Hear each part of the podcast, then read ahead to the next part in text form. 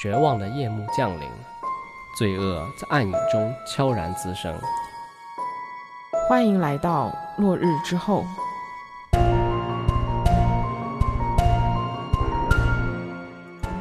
Hello， 大家好，我是根浩乙，我是金龙鱼。双节假期结束了，不知道这个假期大家过得怎么样？我和金龙鱼这个假期没有出去旅游，一个是因为人实在太多了，还有就是机票酒店太贵了，性价比很低。对，所以我们这个假期就一直待在上海，和朋友们聚聚餐，还有玩了剧本杀什么的，还挺开心的。是的，下一次放假可是要到二零二四年了。时间过得好快，二零二三年就感觉一下子过去了。那我们今天要讲的案子呢，它是发生在上海一九七二年元旦的一起碎尸案。那我们话不多说，就开始今天的案子吧。时间来到一九七二年一月三号这一天，这个时候元旦刚刚过去，天气非常的冷，就上海是那种湿冷的天气，让人非常的受不了。早上八点多的时候，日出才刚刚过去一个小时左右，一支从事农作的队伍就出现在了南汇县周浦镇旁边的一块菜地里。他们今天呢是准备收割这块地里的一批卷心菜。这批卷心菜有点特殊。哎，怎么说？因为这块菜地呢是上海农科院托付给当地王家村生产队的一块实验田，然后地里的这批卷心菜呢，它是上海农科院新培育的一种耐寒卷心菜。就这样，王家村生产队的妇女队长施金英领着十三名的女社员，在雾气未散的这个菜地里勤恳地劳作起来了。起初呢，一切都正常，大家有说有笑地收割着卷心菜。很快啊，大家都很勤奋嘛，地里的卷心菜就被收割了一半了。这个时候，在第八排劳作的一名十九岁叫做刘美娣的女社员，她发现了一颗奇怪的卷心菜。就大家都知道啊，一般这个卷心菜最外面的一两圈叶子呢是呈现散开来的状态的，就像一朵绽放的花朵的样子。但是刘美娣眼前的这颗卷心菜像是一朵含苞待放的那种花朵的样子，它周围的叶子包裹着菜心，是包得非常的紧的。走近一看，刘美娣发现这颗卷心菜居然用麻线给绑住了。啊，这么奇怪吗？正经人种地谁会去绑这个卷心菜啊？而且就这一颗。是啊，但因为这不是试验田嘛，刘美娣就想啊，难道是科研人员用别的手法啊培养出一颗特殊的卷心菜吗？所以他也不敢擅自收割嘛，于是立马报告给了队长施金英。在这个队长施金英的示意下，刘美娣用手上的砍刀割断了绑住这颗卷心菜的麻线。麻线断开的一瞬间，卷心菜外面一圈的叶子一下子散开来了，有一撮黑色的毛状物映入眼前。于是刘美娣继续用砍刀慢慢的拨开包裹着异物的菜叶。还没等队长施金英看清楚菜叶里包裹着的是什么，只听见刘美娣大喊一声，慌张的跑开了，手中的镰刀也被他给甩飞了。施金英觉得很奇怪啊，他就赶忙的往前走了一步，俯下身定睛一看，瞬间也被吓得魂飞魄散。出现在大家眼前的是一颗女性的人头。我靠，这也太吓人了吧。等大家反应过来之后呢，菜地里瞬间炸开了锅，尖叫声四起啊，此起彼伏的，所有人呢四处逃散。身为队长的施金英很快冷静下来了，毕竟是队长。他让大家不要乱跑，以免破坏这个案发现场，并且他还让人去通知生产队的另一个队长王新发。得到消息的王新发立马向川沙县公安局打电话报告了该情况。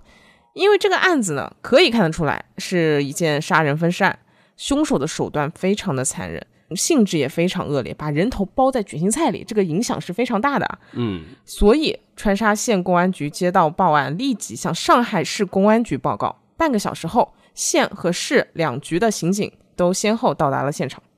市局派来的是时任公安局刑侦处副处长的辜向敏，他呢是一位资深的老警察了，他是从一九四九年建国之初就开始从事的啊刑侦工作，在处理一些杀人案上呢有着非常丰富的经验。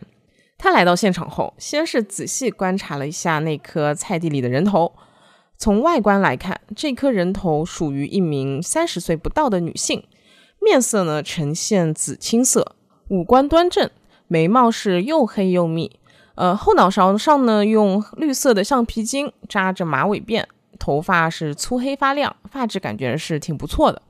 整个脑袋没有其他的伤痕，是非常完整的。顾向敏他观察好人头后思索了一下啊，随后找来了生产队的队长王新发，问他周围有没有河、池塘或者是粪坑这一类的地方，或者是有没有其他的菜地。王新发就是想了一下，他说周围只有一条小河，呃，其他菜地的话那就是没有了。所以现在顾队长是怀疑凶手把其他的尸块也抛弃在了附近，对吗？嗯，没错。顾队长分析啊，这个凶手一般在作案之后呢，都会是急于抛尸的。这些尸块对他们来说是一个非常棘手的东西。还有就是为了减少抛尸的时间，并且防止暴露自己的行踪，凶手一般都会集中在某一块区域进行抛尸。再结合王信发说周围没有其他菜地，只有一条小河，那凶手抛尸在小河里的可能性是非常大的。于是顾队长就立马下达指令，要对这条小河进行打捞搜查。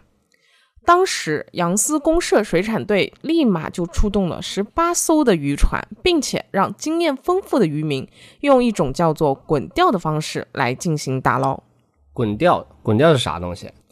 滚钓呢，就是一排固定在钢筋上的大钓钩，这些钓钩呢会随着船走，遇到水下的大鱼或者大型的物件，基本上都能勾起来。在江南水乡这边啊，人们还会用这种方式来进行另一个操作，就是去打捞溺水者的尸体。很快啊，经过半个小时的打捞，一个渔民他向现场的刑警队报告说，他打捞起了一个用麻线捆扎着的油纸包。警员们拿到这个油纸包，先拍了照片，然后打开了这个油纸包，发现里面是两节也是用麻绳捆在一起的人体小腿。随后在接下来的几个小时里，渔民们陆陆续续打捞起其他部位的尸块。截止到下午三点左右，菜地周围三公里的小河范围内打捞出了十二个一样的油纸包。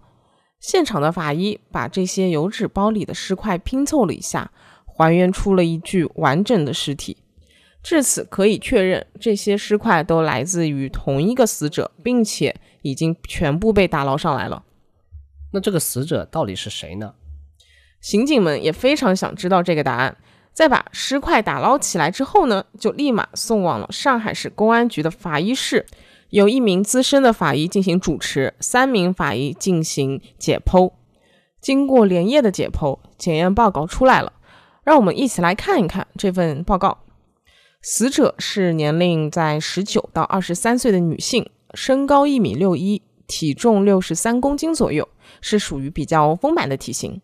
后背腰部呢有一块直径 一点五 厘米的黑色圆形胎记，推测死亡时间是大约在尸体被发现前的前六十到六十五个小时，也就是说是在一九七二年一月一号的凌晨前后。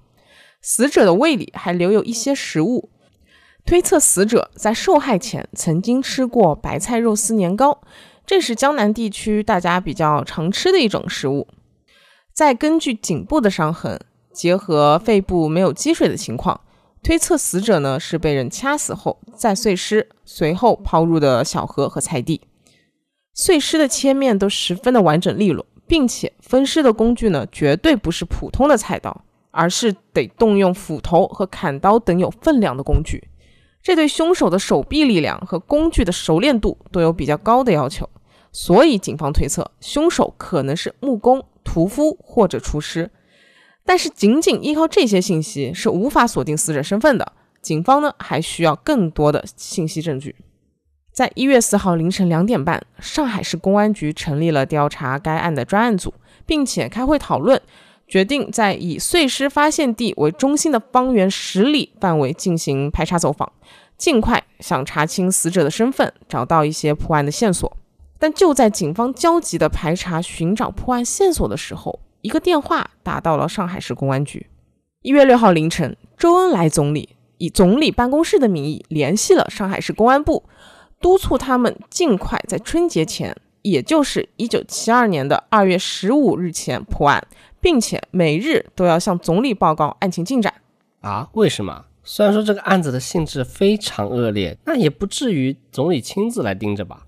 是啊，但是因为一九七二年的春节有点特殊，因为在这一年的二月二十一日至二十八日的这段期间，时任美国总统的尼克松他接受了国务院总理周恩来的邀请，会来北京、杭州和上海进行访问，而他首先抵达和最后离开的城市都是上海。所以在春节前，上海发生这样的恶性案件已经是非常令人棘手的了。但更诡异的地方在于，在距离发现死者头颅仅仅二十四个小时之后的北京时间一月四号的上午，美国之音华语广播台在他的特别报道节目中报道了关于上海碎尸案的消息。这消息也传得太快了，难道难道我们之间有内鬼？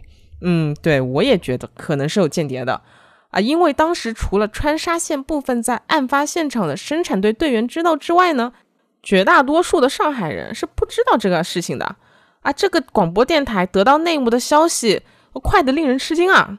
而且美国之音它是一个反华的广播电台，所以它的报道内容是十分有倾向性的。他们觉得这个案子是一般的刑事案件还是涉及政治原因的案件是有待考察的，甚至之后还造谣说上海的治安已经到了令人难以容忍的地步。就在当天，纽约的每日快讯论坛报纸在头版次条的位置刊登了一篇文章，标题是上海碎尸案是不是一个信号。文章内容比美国之音说的还要离谱，文章里面写着死者是死于枪杀的，而且死前遭受了多名男子的侵犯，并且有一个叫做东方杀手的组织在上海街头张贴各种传单，声称要对这起暴力事件负责。这个组织还表示，在第二年的春天来临之前将继续在上海进行类似的暴力活动。我看完之后觉得又离谱又好笑啊，因为这篇报道的欧美要素过多了吧？是啊，又是枪杀，又是神秘的杀手组织，还是宣称对该事件负责，这就是那种现在我们看新闻里面那种欧美的什么恐怖分子那种的作风做派。而且他们起这个名字也很欧美，哪有中国帮派叫什么东方杀手的，都是叫什么白虎帮、青龙会这种的吧？是啊，这东方杀手名字像极了美国人拍中国题材电影里会取的名字啊。紧接着啊，美国的其他各大城市也跟着发表了相似的文章，他们指出这个东方杀手组织会对尼克松采取暴力的手段，他们就要求尼克松总统考虑取消或者推迟访问中国。这下子中国外交部看不下去了，就写了紧急报告，在一月六号凌晨紧急呈交给了周总理。所以周总理就开始非常关注这个案子的进展，而上海专案组呢也感受到了前所未有的破案压力。但是从一月四号排查到一月六号都没有发现很有用的线索，于是法医他只能根据验尸报告结合自己的一个经验先给出了自己的判断。首先是死者的牙齿有一定程度的磨损，他推测死者生前可能喜欢吃比较硬的食物， 比, 比如那些豆子、炒蚕豆、炒黄豆还有小核桃之类的，并且之前不是说在死者胃里发现了白菜肉四年糕嘛，所以推测他是江南人。其次再结合死者的发型样式，推测死者居住在上海，是个普通的工人家庭。最后死者的手掌相较于其他女性更大一些，手掌的皮肤也比较粗糙，并且有一些老茧，这一点可以看出死者生前从事过呃用手握工具为主的体力劳动。但是呢，手掌上的这些老茧已经开始软化了，所以推测死者大约有两三个月的时间已经没有进行体力劳动了。最后法医给出的人物画像就是一名十九到二十三岁的上海女性，出生于或者居住在上海的一个经济状况一般的工人家庭。专案组组长辜孝敏啊和其他人听完之后觉得法医推测的很有道理，于是他们决定一边在浦东调查凶手的线索，一边派人去浦西的南市区调查死者的身份。南市区呢是上海很早的一个主要中心城区，现在已经合并到黄浦区了。可是上海有这么多区，为什么非要在南市区排查呢？因为当时发现尸块的案发现场正好和南市区的浦西部分隔江相望，就是隔了一条江而已。那刑警肯定是首先调查距离案发现场最近的一块区域了。哦，确实。就这样，警方在两地开始进行同步的摸排。为了不引起社会面的恐慌，专案组在调查的时候呢，对外都是统一口径，只说是在寻找一个失踪人员。但是尽管专案组派了四十多名的刑警，排查了有三天的时间啊，依旧还是毫无线索。你想啊，这一个区就要排查三天，当时浦西城区有十多个区啊，起码要花一个月的时间才能排查完。是呀、啊，那个deadline就赶不上了呀。对呀、啊，就赶不及在尼克松访华前侦破这个案件了。专案组这边就向公安部请求，向群众发放协查通知，希望可以发动群众一起协助来查明死者身份。公安部当然是批准了这个专案组的请求。就这样，在一月九号的晚上，全市所有区县的事业单位、各街道居委会、公安局分局以及看守系统和监狱系统都收到了印着碎尸案的死者面容照片以及体态特征这些内容说明文字的协查通知。这么直接吗？这个菜地里的头颅照片直接放上来？嗯，对。之前我看过一些上海早期的那种法制栏目，就破案的节目，在节目里面也是直接放了死者的照片，并且还把这些照片放到了嗯街头巷尾，每个只要有电视机的店铺，电视机上的画面就放着死者的照片。我觉得是因为当时刑侦技术有限，只能靠人肉搜索，所以这种方式是最快、效率最高的一种找人方式。嗯，话说回来啊，到了第二天，可以说当时全市所有居民基本都是已经看过这份协查通知了，所以很快就有新的线索传了过来。在一月十号的上午，普陀区公安局接到一位居住在普陀区潭子湾的老太的电话，她说死者很像住在她家隔壁的一家人里的女儿郎小玲。派出所警察就立即调出郎家的户籍资料，女儿郎小玲二十一岁，初中毕业后被分配在上海港务局第七装卸区当清洁工人，而且该单位还汇报说郎小玲这几天没有来上班，也没有请假，不知道去哪里了。这和死者的画像很接近了，但由于户籍资料上呢没有郎小玲的照片，只凭一个老太太的说辞，普陀区公安局也不能完全确定。是啊，可能老太太年纪大了，这个眼神不太好，看错了也不一定啊。嗯，对。但是因为这个案子呢很紧急，有一点点线索啊都是好的，于是普陀区公安局决定先报告给专案组这个情况。专案组的副组长接到报告后，就立马带着人前往郎家。他们拿着死者的照片让郎家小区里的居民辨认，大家都表示啊，这越看越像。专案组呢感觉看到了破案的希望，立马来到了郎家，敲开了郎家的门。郎爸爸应声打开了门，此时郎家夫妇正在和念初中的儿子一起吃晚饭，而郎小玲呢不在家中。刑警也开门见山，直接就问郎小玲人呢？郎爸爸面对刑警的询问，眼神有一丝闪躲，他说啊，郎小玲还没回家，还没下班呢。啊，见刑警不买账，郎爸爸又问他们找小玲有什么事情啊？刑警就给他们看了协查通知，问小玲是不是上面的这个死者。看到递过来的协查通知，郎爸爸反而松了一口气，说啊，这不是小玲，这个事情和他们家是没有关系的。啊，一开始讳莫如深，眼神闪躲，现在又松了一口气，感觉他的反应有点奇怪哦。是的，刑警也察觉到了不对劲，郎家好像有什么事情隐瞒，于是他们反复询问郎家夫妇，终于在刑警的压力之下，两个人说出了实情。郎小宁呢，确实和这个案子是没有关系的，也不是受害者。至于为什么旷工那么多天，是因为小玲她之前谈了一个男朋友，不小心未婚先孕了，这对郎家来说是一桩很大的丑事，而且小玲自己在单位还会受到行政处分。所以小玲在半个多月前就悄悄去老家江苏省的一个小县城打胎了，但是因为老家那边的卫生院呢设备很差，医生的技术又一般，在手术时大出血，差点丢了性命。所以这段时间小玲因为身体太虚弱了，就一直在乡下休息。而郎家夫妇觉得丑事不能外扬啊，他们就没敢告诉郎小玲的单位，对邻居当然也是只字不提的。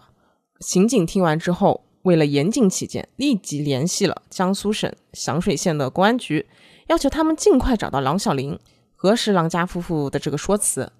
最后查证啊，确有此事。郎小林呢，在自己姨母家休养。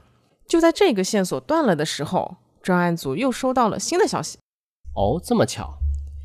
在一月十一号这一天，长宁区周家桥派出所上报了一个线索，居住在长宁路一千三百八十弄居民谭阿姨说，协查通知上的死者是她失踪已经两个月的女儿胡秀梅。专案组呢又火急火燎地赶往长宁区谭阿姨的家中，家里呢只有谭阿姨一个人。据她介绍，自己的丈夫在十多年前因病去世了，之后她就和女儿两个人生活。她是靠着自己在搪瓷厂当工人的一份微薄的收入，将女儿辛苦的拉扯大的。女儿胡秀梅呢也很争气和孝顺，在一九六八年的时候顺利的进了一家机械厂，当上了车工。虽然一开始工资很微薄，但也算能为家里出一份力了。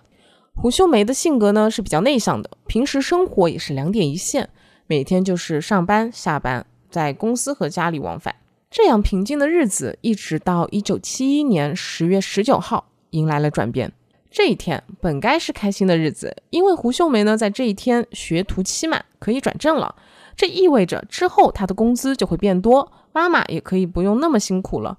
她特别的高兴，晚上请妈妈去了南京路上的红旗饭店吃了顿饭。她妈妈自然也是非常的欣慰和开心的。但是谁也没有想到，这是这对母女一起吃的最后一顿饭了。啊，怎么回事啊？是这样的，当天晚上呢，胡秀梅和妈妈吃过晚饭后，她让妈妈先回家，说自己要去一个同学家借几本书。于是谭阿姨就自己一个人先回去了。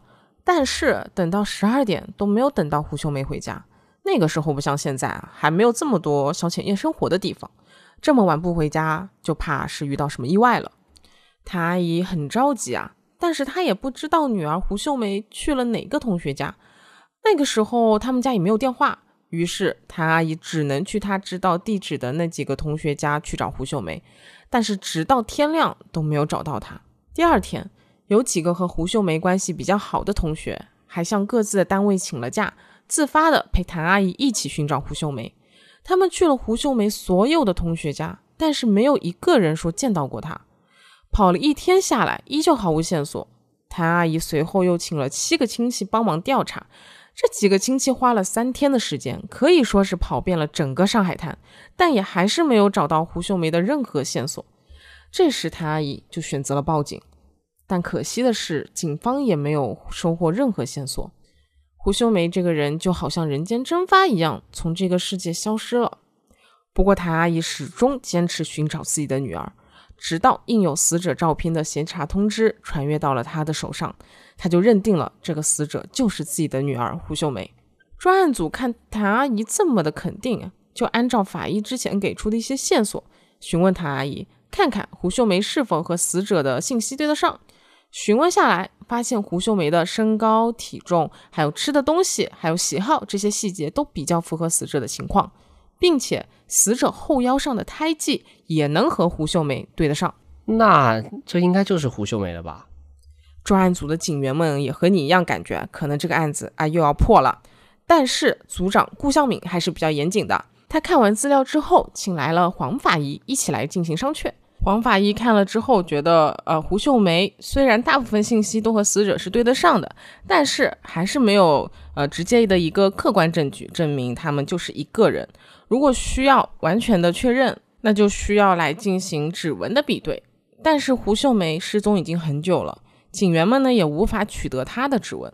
黄法医就要来了胡秀梅的病历本，看一看有没有其他的特征可以用来确认。看完胡秀梅的病历后啊，黄法医指出，胡秀梅并不是这个案件的死者。啊，这个法医是发现了什么线索吗？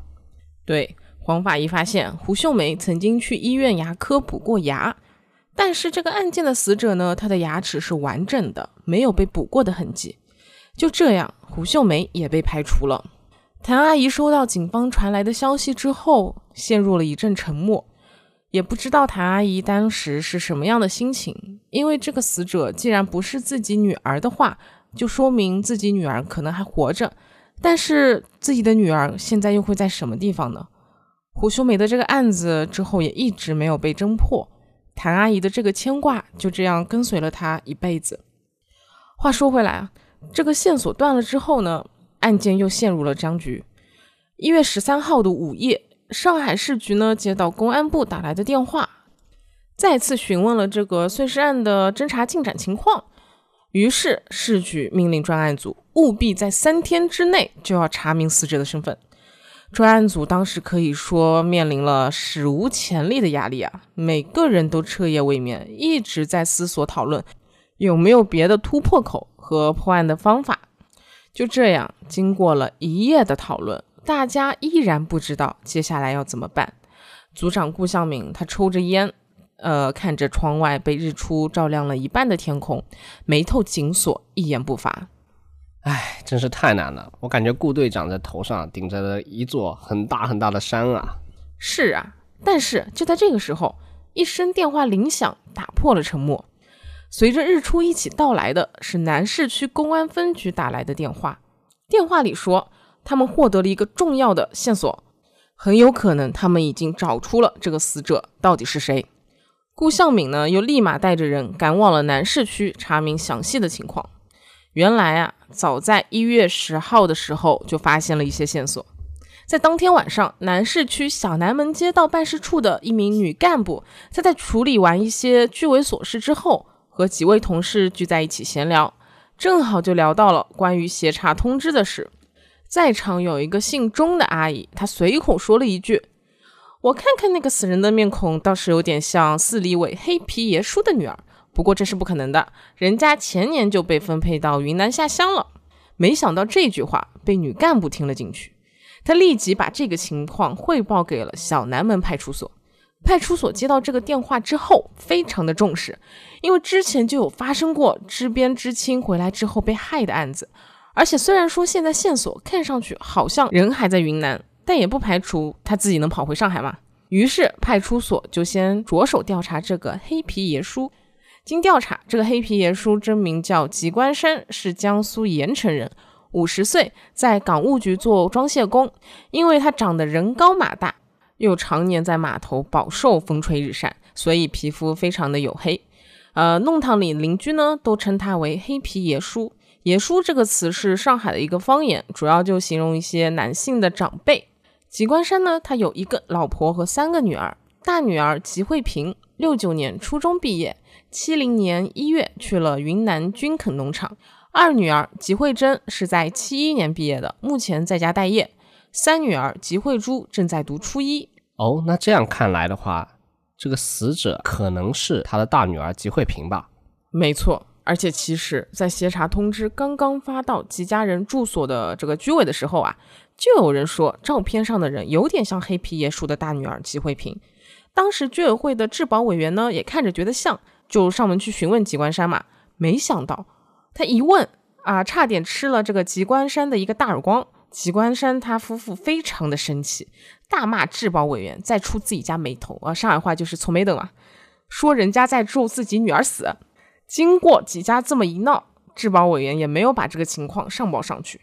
派出所领导听到这个情况后，觉得如果再次直接上门，或许会是一样的结局。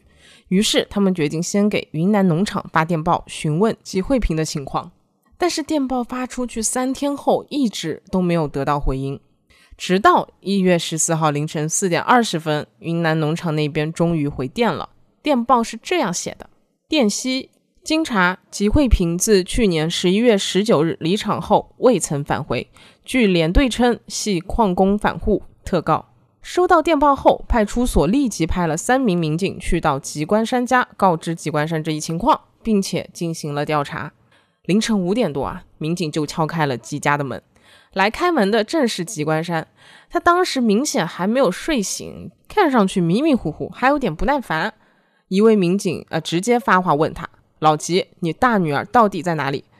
一听又是问自己大女儿的事情，吉官山更是不耐烦了，没好气的回答：之前都和你们说过了，她在云南。民警接着又问：你能肯定她一定在云南吗？吉官山越来越气恼，说道：我当然确定，她还给我们写了信。说着他就去拿出了吉慧萍的信件，递给了民警。民警仔细一看，这封信是早在一九七一年九月二十八日寄出的，而根据农场给的电报，吉惠平是在一九七一年十一月十九日离开的，所以这封信并不能说明什么。看过信后，民警把农场发来的电报递给了吉观山夫妇。夫妇俩看了之后啊，大惊失色，随即又仔细看了看协查报告上的照片，才发觉自己的女儿可能真的是这个案子的受害者。吉观山和他老婆瞬间瘫坐在椅子上，嚎啕大哭了起来。看到吉观山夫妇这样的反应啊，啊，他们就觉得应该没跑了。但是有了前两次的教训，尽管现在很多信息能对得上，专案组的态度依旧保持着严谨。顾向敏他就向吉家夫妇询问了一些详细的信息，包括吉惠平有没有补过牙呀，身上有没有其他伤痕啊。吉观山表示吉惠平没有补过牙，但是在十三岁骨折过，是因为当时学校开了运动会，他跑步时摔了一跤，摔断了左小臂。顾向敏立马返回市局，请黄法医去查验。经过查验后呢，果然发现死者左小臂的骨头有折断后又重新长好的痕迹。至此，专案组能确定吉惠平就是这个碎尸案的受害者了。那我听下来现在有个疑问啊，他十一月十九日就离开云南了，那他回到上海之后又没有回自己的家，那这段时间他在哪里呢？住在哪里呢？对，警方也立马发现了这个问题。虽然上海距离云南非常远，并且那个时候呢交通也不是很发达，但是最晚十一月底、啊、总归回到上海了吧。他回到上海距离遇害差不多还有一个多月的时间，警方就猜想他可能是借住朋友同学家了，因为他当时从云南跑回来的时候，身上的钱肯定也不够他住一个月旅馆的，而且这一个月的行踪也是非常重要的，毕竟是他遇害前一个月的行踪嘛。于是警方就开始大规模排查吉惠平的人际关系。在那个年代啊，警方只能靠人肉搜查，前后大概查访了有两百三十九个人，这个工作量是巨大的。但是迫于这个案件的紧急程度，警方也是安排了非常多的人力，所以调查的也很快。在十四日当晚，警方就查到了吉惠平这一个月他到底留宿在了哪里。原来是留宿在了他初中同学房洁君的姐姐房洁珍的家中。哎，为什么是借住在自己同学的姐姐家里呢？他和这个姐姐有什么渊源吗？是这样啊，吉惠平呢其实是房洁君的救命恩人，他俩在一起初中读书的时候，有次学校组织下乡学农，房洁君不小心掉进了河里，要不是吉惠平当时奋不顾身的去救他，他早就溺水身亡了。所以有了这次过命的交情，他俩之间就建立了深厚的友谊。王杰军一家呢，自然也是非常感激吉惠平的，经常招呼吉惠平来家里玩。就这样一来一回，吉惠平也跟着房洁君把房洁珍称为姐姐了。所以吉惠平当时回到上海无处可去，第一个想到了姐姐房洁珍。根据警方对房洁珍的询问，得知吉惠平呢是十一月二十六号抵达的上海，一下火车就来到了房洁珍家里。房洁珍问他怎么从云南跑回来了，家里人知不知道啊？吉惠平就说和农场联队闹翻了，也不敢和爸妈说，因为害怕爸妈打他。啊，这个黑皮爷叔这么猛的吗？对，他们家其实是有些故事的啊，我们待会儿再说。啊，房洁珍呢，当时问吉惠平还回不回去云南，总不能一直住他这儿吧？吉惠平就说呀，他准备在上海休息一段时间，然后再回云南。听到吉惠平这么说，房洁珍也是有点松了口气的，因为这说明吉惠平呢不会一直住在自己这儿。因为以前上海那种都是一家人挤在一个房间里住的，房洁珍呢当时是和自己老公住在一起，那多了个吉惠平总归是不方便的嘛。房洁珍当时就毫不犹豫地答应了吉惠平的请求。但是没想到吉惠平居然在房洁珍家中居住的这段时间内做了对不起房洁珍的事情。十二月十号的下午，原本应该是要到晚上才下班的房洁珍提前下班回到了家，而像所有狗血电视剧的剧情那样，房洁珍一开门就撞见了吉惠平和自己的老公在床上瞎搞八搞。房洁珍整个瞳孔地震，怒不可遏，骂骂咧咧，直接把吉惠平和他的行李一股脑的扔出了门外。至于吉惠平之后去了哪儿，他也不清楚了。尽管线索到这里就断了，但是警方有了第一个怀疑对象，那就是房洁珍的老公。因为之前说了，吉惠平好像和房洁珍的老公有私情嘛，于是警方开始对房洁珍的老公徐某进行调查。根据警方的调查，徐某呢是上海某一家工厂的技术员，一九六四年毕业于上海机械学院，是一个中共党员，在单位的表现呢都是挺好的，而且还是技术攻关小组的成员。这些信息都是比较积极正派的。啊，随后呢，警方又去徐某的工作单位查证了他十二月在单位的考勤情况。警方发现啊，他只是在十二月十九号星期天休息了一天，其余都在上班。而十二月三十一号晚上，徐某和房洁珍还有女儿去了无锡徐某的老家。而这一天呢，也是警方推测的吉慧萍遇害的时间，所以徐某的嫌疑呢就被排除了。于是专案组只能继续依靠人肉搜查的方式去查找吉慧萍被房洁珍赶出家门之后的行踪。过了几天啊，一个和吉慧萍初中同级但是不同班，而且不太熟的一个男同学向民警提供了新的线索。他表示，在十二月二十一号这一天，他乘坐公交车经过中华路的时候，看到吉慧萍一个人站在路边。吉慧萍当时呢是身穿了一件毛蓝花布罩衫罩着的棉袄，呃，一条深灰色的呢裤子，围着一条白色的围巾，站在路边四处张望，好像是在等人的样子。警方就立即派人去了中华路，走访了附近的商铺还有民宅，看一看有没有吉慧萍的线索。但是很可惜，当时都没有人注意到吉慧萍。就这样，时间到了一月十七号，警方在排查吉慧萍人际关系这一块呢，可以说是颗粒无收了。专案组组长顾向明呢，又是一夜未眠，想办法寻找别的突破口。他想啊，既然死者的这条线索断了，那就不如从凶手的行动范围查起吧。哎，你还记不记得当时凶手抛尸的时候，不是分了十三包吗？对，根据凶手这个犯罪心理啊，在分完尸之后，他马上就要丢掉这些手里上的麻烦，对吧？那么那么多包，他就算再急也没办法一次性抛干净吧？那至少也得分个两三次才能完成这次抛尸吧？对的，警方也是这么推测。但是就算他分两次抛尸，那一次也要带着五六包东西，一个人带这么多东西也是非常显眼的，很有可能就被目击者看到了。而根据之前吉慧萍出现在中华路的线索，警方推测吉慧萍应该是在浦西的南市区遇害的，所以专案组就认为凶手的抛尸路线是从南市区坐了黄浦江渡轮，最后到了浦东的杨思公社，也就是那片菜地所属的区域。于是专案组又派了一百二十名的干警对南市区进行深入的摸排，并且获得了两个线索。据浦东周家渡两位女工的回忆，在一月一号凌晨十二点半的时候，她们下班乘坐摆渡回家，在轮渡上看到一个奇怪的男人，他推着一辆自行车，车后吊着一个箩筐，上面盖着一块布，布上呢渗出了像血一样的液体。轮渡到了浦东，呃，靠岸后呢，这个男的就乘坐公交车前往杨思方向去了。另外，住在南市区蓬莱街道的一位阿姨反映啊，在元旦当天上午，她听到从隔壁家传来了剁骨头的声音，而她这个邻居呢是个单身汉，所以她觉得非常的可疑。不过这两条线索在经过警方的查证之后，发现其实和这个案子并没有什么关系。而且我觉得啊，就是因为元旦了嘛，临近年关，很多人都会置办年货，或者说在元旦当天烧点好吃的给自己，所以那两个呃轮渡的女工看到的可能是一个男人正在置办年货，然后那个老太听到的是隔壁人家正在剁骨头汤之类的都有可能，然后包括之后也有类似的线索，但其实呢都后面证实了和案子没什么关系。不过啊，有一条线索非常有价值。案子开头我们提到，发现人头的地方是杨思公社的王家村，而这个线索来自王家村附近的叫做薛家浜村的地方。这个村里有一个五十岁的妇女叫做杜阿秀，她向警方提供了一条线索，但是她提供这个线索的过程啊是有点曲折的。哦，怎么说呢？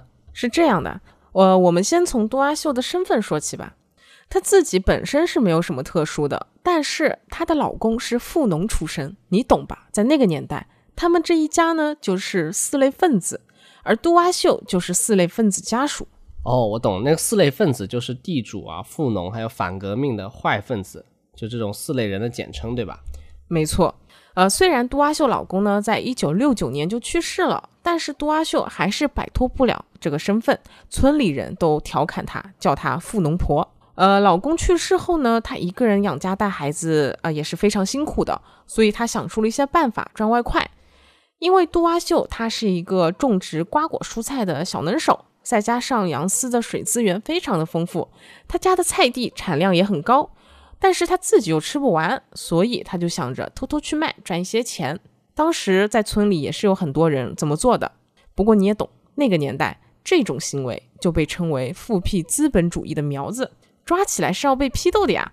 而且杜阿秀是四类分子家属的身份，她要是被抓到，后果会更严重，所以她只能自己每天凌晨两三点坐着小渔船跑到江对岸的南市区摆摊，这样就不容易被自己镇上的干部抓到了。而她就是在一月二号凌晨三点赶往南市区的路上遇见了可疑的人。据她所说，当时她拎着一大包蔬菜，刚刚走出村，就听见从村附近的小河那边传来了扑通一声。胆子非常小的杜阿秀就被吓得不知所措啊！而且当时黑灯瞎火的，村里又没有什么路灯，然后她又是去偷偷卖菜的嘛，心虚的很。于是她一下子躲进了路边的草棚里，暗中观察起来。不一会儿，有个脚步声从河边那里逐渐靠近了她。杜阿秀越发紧张，不敢呼吸。借着微弱的月光呢，从草棚的缝隙处观察，她发现迎面走过来的是一个男的。再仔细一看，杜阿秀惊讶地发现，这个人居然是一位经常光顾她生意的老客人。奇了怪了，每天来来往往买菜的人这么多，杜阿秀会记得他？难道这个人有什么特殊之处吗？对，这个人确实有特殊之处，就是特别的抠门。杜阿秀呢，她的菜价已经比一般的菜价还要便宜一点了，但是这个男的呢还要还价，并且还会趁杜阿秀繁忙的时候，这里顺几根葱，那里拿几颗青菜。当时杜阿秀还在奇怪，这个男的怎么会在这个时间出现在这里？虽说之前看见过他在这附近一带钓过鱼，但是也不至于凌晨三点半来钓鱼吧。而且结合刚刚听到的扑通一声，这男的更像是往河里扔了什么东西。但是杜阿秀也管不了这么多了，她现在啊只想卖菜。于是在等那个男人离开之后，她也继续赶路了。等到第二天，当她听到渔民从河里打捞上尸块之后，她瞬间想起了昨天凌晨看到的景象，她不得不把杀人犯和那个男人联想到一起。越想越后怕，如果自己当时没有躲起来的话，她可能也成为河里的碎尸了吧。在庆幸的同时呢，杜阿秀也决定对这个事情保持缄默。在村里开动员大会、呃、让大家提供线索的时候，她选择只字不提这件事。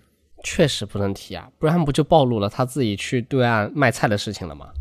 对的，杜阿秀呢也是顾虑这个，但是她就算如此，还是没有隐瞒住这件事。在一月二十号这天，治保委员把杜阿秀叫去，说有人举报他私自卖菜。如果他只是卖一些瓜果蔬菜，可能情节没有这么严重，但是他还卖嗯，当时国家明令禁止上市的粮油作物，黄豆、绿豆、赤豆和芝麻啊，这样子的话情节就是非常严重了。大队决定把他和一些不服管教的四类分子，一共有二十个人左右，把这些人集中起来办一个专政学习班，好好教育教育他们。这个胆小的杜阿秀听完之后啊，可是吓坏了，她立马说自己可以戴罪立功。这立的什么功，大家应该也知道了吧？哦，所以这就是她后来去提供线索的原因咯。哎，对，这下杜阿秀呢就不用去什么专政学习班了。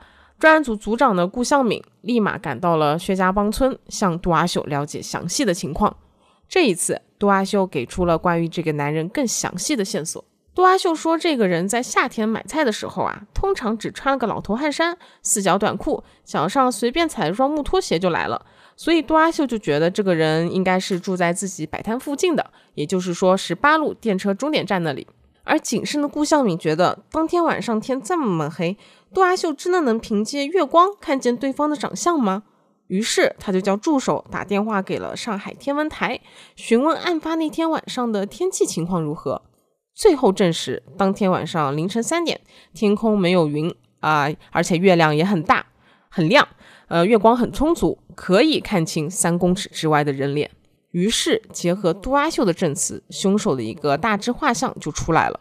警方推测这是一个四十岁左右的男性，身高是在一米七和一米七五之间，呃，身形不胖不瘦。因为他的上海话中夹杂着江浙口音的个别音节，所以推测他的籍贯是江苏或者浙江，并且推测他曾经或者现在还干着屠夫、木匠这种能够熟练操刀持斧的工作。家里是住在南市区新赵州路、高雄路、半松园路、中山南路以及周边地区的这个范围，夏天喜欢穿木拖鞋。有了这些线索，警方的调查可以说是又离破案近了一步了，但是也仅仅只是近了一步。根据这个画像，警方锁定了五名嫌疑人，但是最后这五个人都被证实和案子无关。当年破案真是困难呀，就有线索也不一定能找到有用的人。是啊，主要还是没有技术的辅助嘛。在一九七二年二月一号，距离尼克松访华还有半个月的时间，专案组还在焦急的排查时，国务院办公厅和外交部数名的官员来到了上海。他们此次前来的目的呢，是来检查落实迎接尼克松总统访华的准备工作做得怎么样了。他们还带来了周总理的口信。周总理说呀，一个是向所有参加碎尸案的公安干警表示感谢慰问，二来呢是希望尽快能破案。专案组听到这样的口信之后呢，压力倍增，嗯，可以说是寝食难安。他们想尽了所有的办法，但是就是不知道哪里出了问题，这案子怎么就破不了了？他们能做的也只是继续扩大排查范围。就在警方继续排查的时候，并不在排查范围的杨浦区公安分局传来了一个非常有价值的线索。给出线索的是杨浦区公安分局的一个侦查员，他说他在二月一号晚些时候去了杨浦区上海民兵指挥部，原本只是想查阅资料的，没想到却有了意外的收获。当时资料室的隔壁就是审讯室，他隐约听见一句情绪激动的女人的声音，你们也算是专政机关啊，只会捉捉像我这种在马路上谈朋友的人，真正的大角色就没法提了。 no， 人家把人杀掉了，剁剁碎抛掉反倒没事。最后这句话让这个侦查员立马头皮发麻，这个人难道说的是碎尸案吗？而现在上海不就那一起碎尸案，主要还是因为警方一直没有向民众通报案情的进展，当初的协查通知上呢也没写是碎尸案，所以市民是不知道这个案子的详细情况的，也不知道凶手到现在是有没有被抓到的。那隔壁审讯室的人又是怎么知道这个事情的？显然他是这个案件的知情者，甚至他知道这个凶手是谁。侦查员立马来到了隔壁的审讯室，中断了审讯，并且向杨浦分局上报了这件事情。杨浦分局立马就派来人和这个侦查员会合，一起讯问起这个人。哎，这个人是谁啊？他和凶手有什么关系？他为什么知道这么详细？这个人呢，叫做陈招娣，二十岁左右，长得五官挺端正的。他当天晚上和一个大约四五十岁的男人在长阳路第四制药厂围墙外的小花园搂搂抱抱，正好被杨浦区上海民兵指挥部的巡逻队发现。他们觉得这俩人一看就不是正经谈朋友的，就决定先抓起来分开问话。这么一问，发现这俩人果然是在进行交易。这个男人呢是已经结了婚的，但是妻子长期在乡下，一年也就见一次，所以这个男人寂寞难耐啊，就出来找小姐。而陈招娣呢，就是他当天晚上找的小姐。先来给大家简单说一下这个上海民兵指挥部。这个组织呢，是当时在那个特殊的时期啊，大家应该都知道，在一九七零年是什么特殊的时间啊，这个不细说了。上海每个区都有一个组织，主要是打击较为轻微的一些刑事犯罪活动的。他们可以自己抓人审讯和处置。从民兵两个字可以看出，其实这不是什么正统的政府机关，所以陈招娣也不太看得起，不重视他们的讯问，一直就说自己只是谈朋友而已，自己是清白的啊。巡逻队看他一副非常嘴硬的样子，觉得他可能是老手，应该从事了不止一次的卖淫活动，所以呢，就把他带回指挥部的审讯室，准备好好讯问讯问。陈招娣对于卖淫的事情啊，死咬牙关，怎么也不承认。过了一会儿，他看讯问的人换了两个穿制服的警察，还有一个侦查员来，他就开始慌了。他说：“我又没有犯什么案子，怎么让你们这些穿制服的来审了？”侦查员就把他听到的话重复了一遍，问陈招娣是不是知道什么。陈昭帝一听啊，脸色瞬间就变了，立马改口说自己只是瞎说说而已的。三个询问的警察见陈昭帝怎么也不肯开口，决定就先把他带去杨浦分局。在讯问期间呢，刑侦队指导员、正副队长还有值班副局长啊都来施压。陈昭帝看到这个情况，觉得自己不说话的话，呃是出不了这个地方了，所以他最终还是开口说出了真相。他说自己姐夫可能就是凶手。原来啊，陈昭帝他还有一个住在乡下的姐姐，叫做陈来娣。他的姐姐嫁给了一个比自己大十岁的木工李太阳，他是在上海大达机器厂从事木匠的工作。婚后呢，夫妻俩并没有生活在一起。李太阳因为工作的原因是住在上海的，而陈来娣就是住在李太阳乡下自建的房子里。两人一年也就见一到两次，所以感情呢其实也就一般般。在十二月三十一号这一天，陈来娣从妹妹的书信中得知妈妈生病了，于是就赶往上海看望母亲，但是她并没有通知自己住在上海的丈夫李太阳。第二天呢，她觉得住在母亲家还是不太方便的，所以决定去李太阳家住几天再回来。但是不知道为什么，早上刚走的她中午又回到了妈妈家。陈昭娣就觉得很奇怪啊，而且她看姐姐的神色也不太对劲，就问她发生什么事情了。但是陈来娣呢就说他和李太阳吵架了，其他什么也没说。陈昭娣虽然觉得很奇怪，但是也不好继续追问了，毕竟是姐姐自己家的私事嘛。但是他在当天半夜偷听到了事情的真相。本来他是已经睡着了的，但是他突然被一声哭声给惊醒了。他仔细一听，原来是姐姐在哭。他只听见姐姐陈来娣哭着向母亲说李太阳杀人了。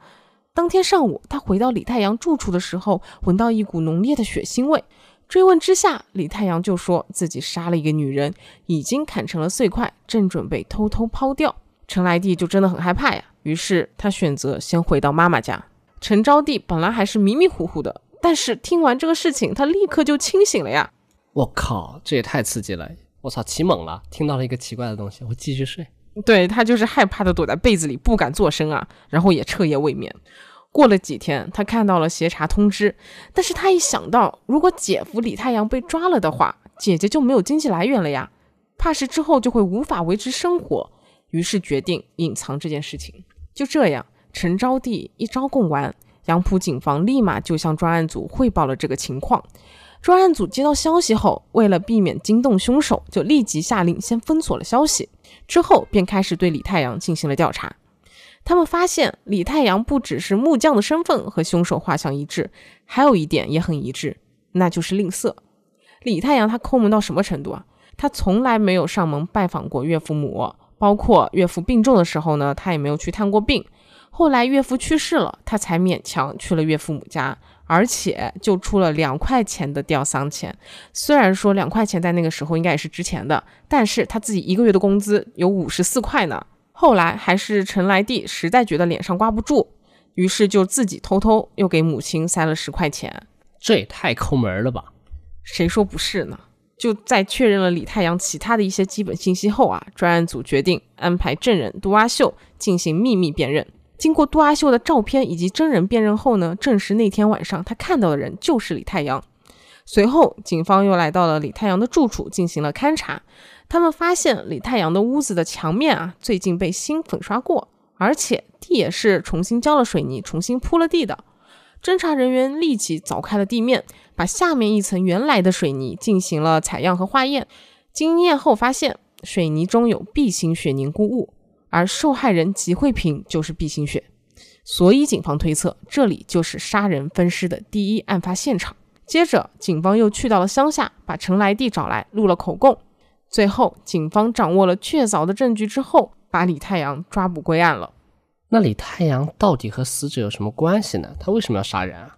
李太阳被抓了之后呢，发现自己啊、呃、是逃脱不了制裁了，因为一个个铁证摆在自己面前了，他便说出了事情的真相。原来李太阳和吉慧萍之前是根本不认识的。在十二月三十一号晚上，李太阳喝完酒后呢，他想出去找点乐子。他当时沿着新昭州路走到中山南路口，发现那里站着一个漂亮的年轻小姑娘，也就是吉慧萍。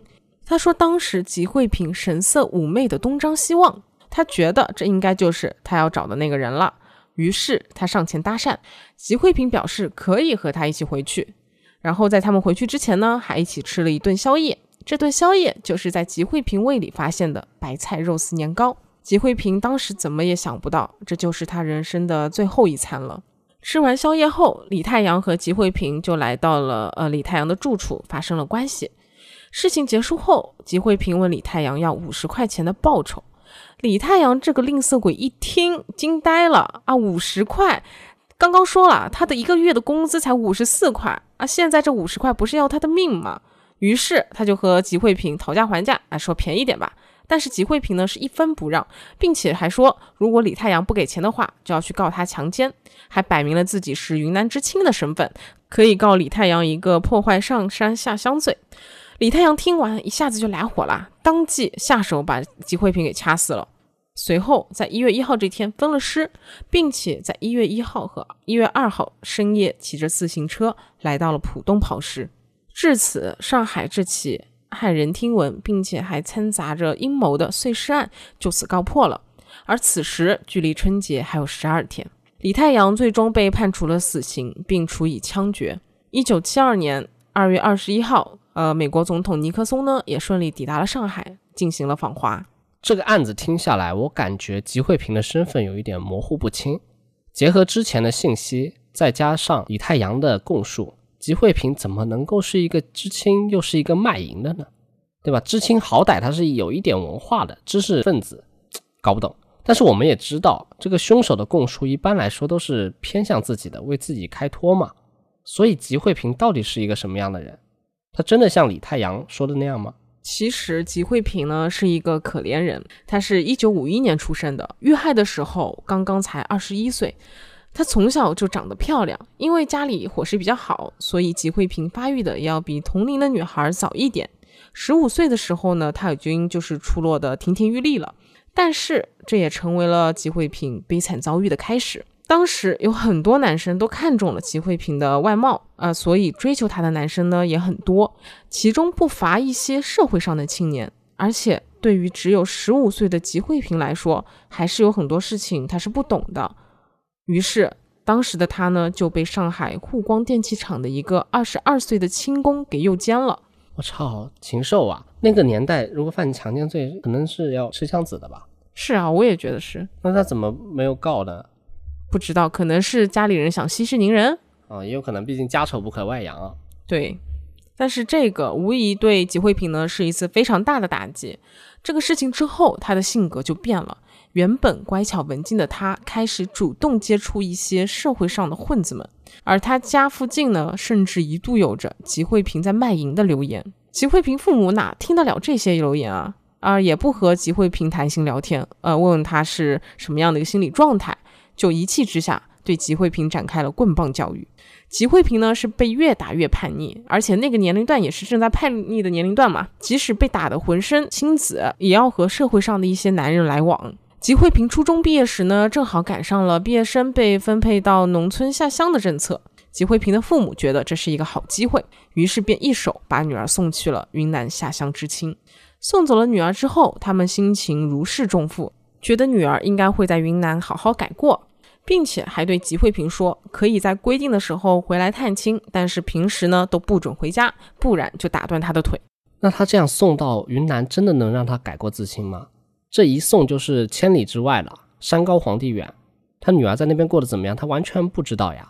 对的，所以我感觉有一部分原因是他的父母想把呃这个谣言的源头送走，自己好清静。但是显然啊，齐慧萍是没有听父母的话的，因为农场的活太辛苦了，他决定还是提前逃回了上海。他自己也没想到，自己这一逃，最后却跳进了死亡的结局。写完这个案子呢，我的心情是挺复杂的，因为这个案子掺杂了太多的因素，呃，有家庭教育的问题。如果那个时候齐慧萍有接受过性教育，会不会就不会被人骗了？当然我也知道那个年代普及性教育实在是天方夜谭了。那如果齐慧萍父母当时好好的开导，会不会就能让齐慧萍心里的心结没有这么严重，也不会发生后面的事情？还有就是当时那个年代的环境特殊，让杜阿秀和陈招娣隐瞒了重要的线索。啊。说到陈昭娣，我想到她和姐姐的名字也反映了当时重男轻女的这个陋习，一个招娣，一个来娣，听着实在是让人感觉是难受的。确实，我感觉这个案件到现在听下来其实还是蛮复杂的，而且都是因为一些特殊原因，所有的知情人其实是有对这个案件的线索有隐瞒的。那要是这个案件当初没有处在尼克松访华的这么一个特殊时间点，会不会最后就会不了了之，成为悬案呢？我也觉得可能是有这个可能性的，因为这个案子啊，可以看出来你破的过程中是非常非常艰难的，动用了非常多的警力，而且有很多其实算巧合你才能破这个案子的。还有就是可能会有的听友有疑问啊，这个李太阳为什么会把人头藏在卷心菜里不抛掉？我当时也是查了一些资料，但是都没有写明他藏在卷心菜里的这个缘由是什么，我们也是对这个抱有非常大的疑问。对啊，他既然都抛尸了，都用油纸包了其他尸块，那这个人头并没有什么特别的，直接包了扔到河里就完事儿了呀。是，就感觉他包在卷心菜里，而且还是一块实验田的卷心菜里，就怎么说，有种恶作剧还不知道什么，反正是影响是非常恶劣的。那搞不懂。如果大家对李太阳这个行为的动机有自己的一些想法的话，也欢迎在评论区留言和我们讨论。是的，那我们这次案件就结束了，我们下期再见。好的，我们下次再见，拜拜，拜拜。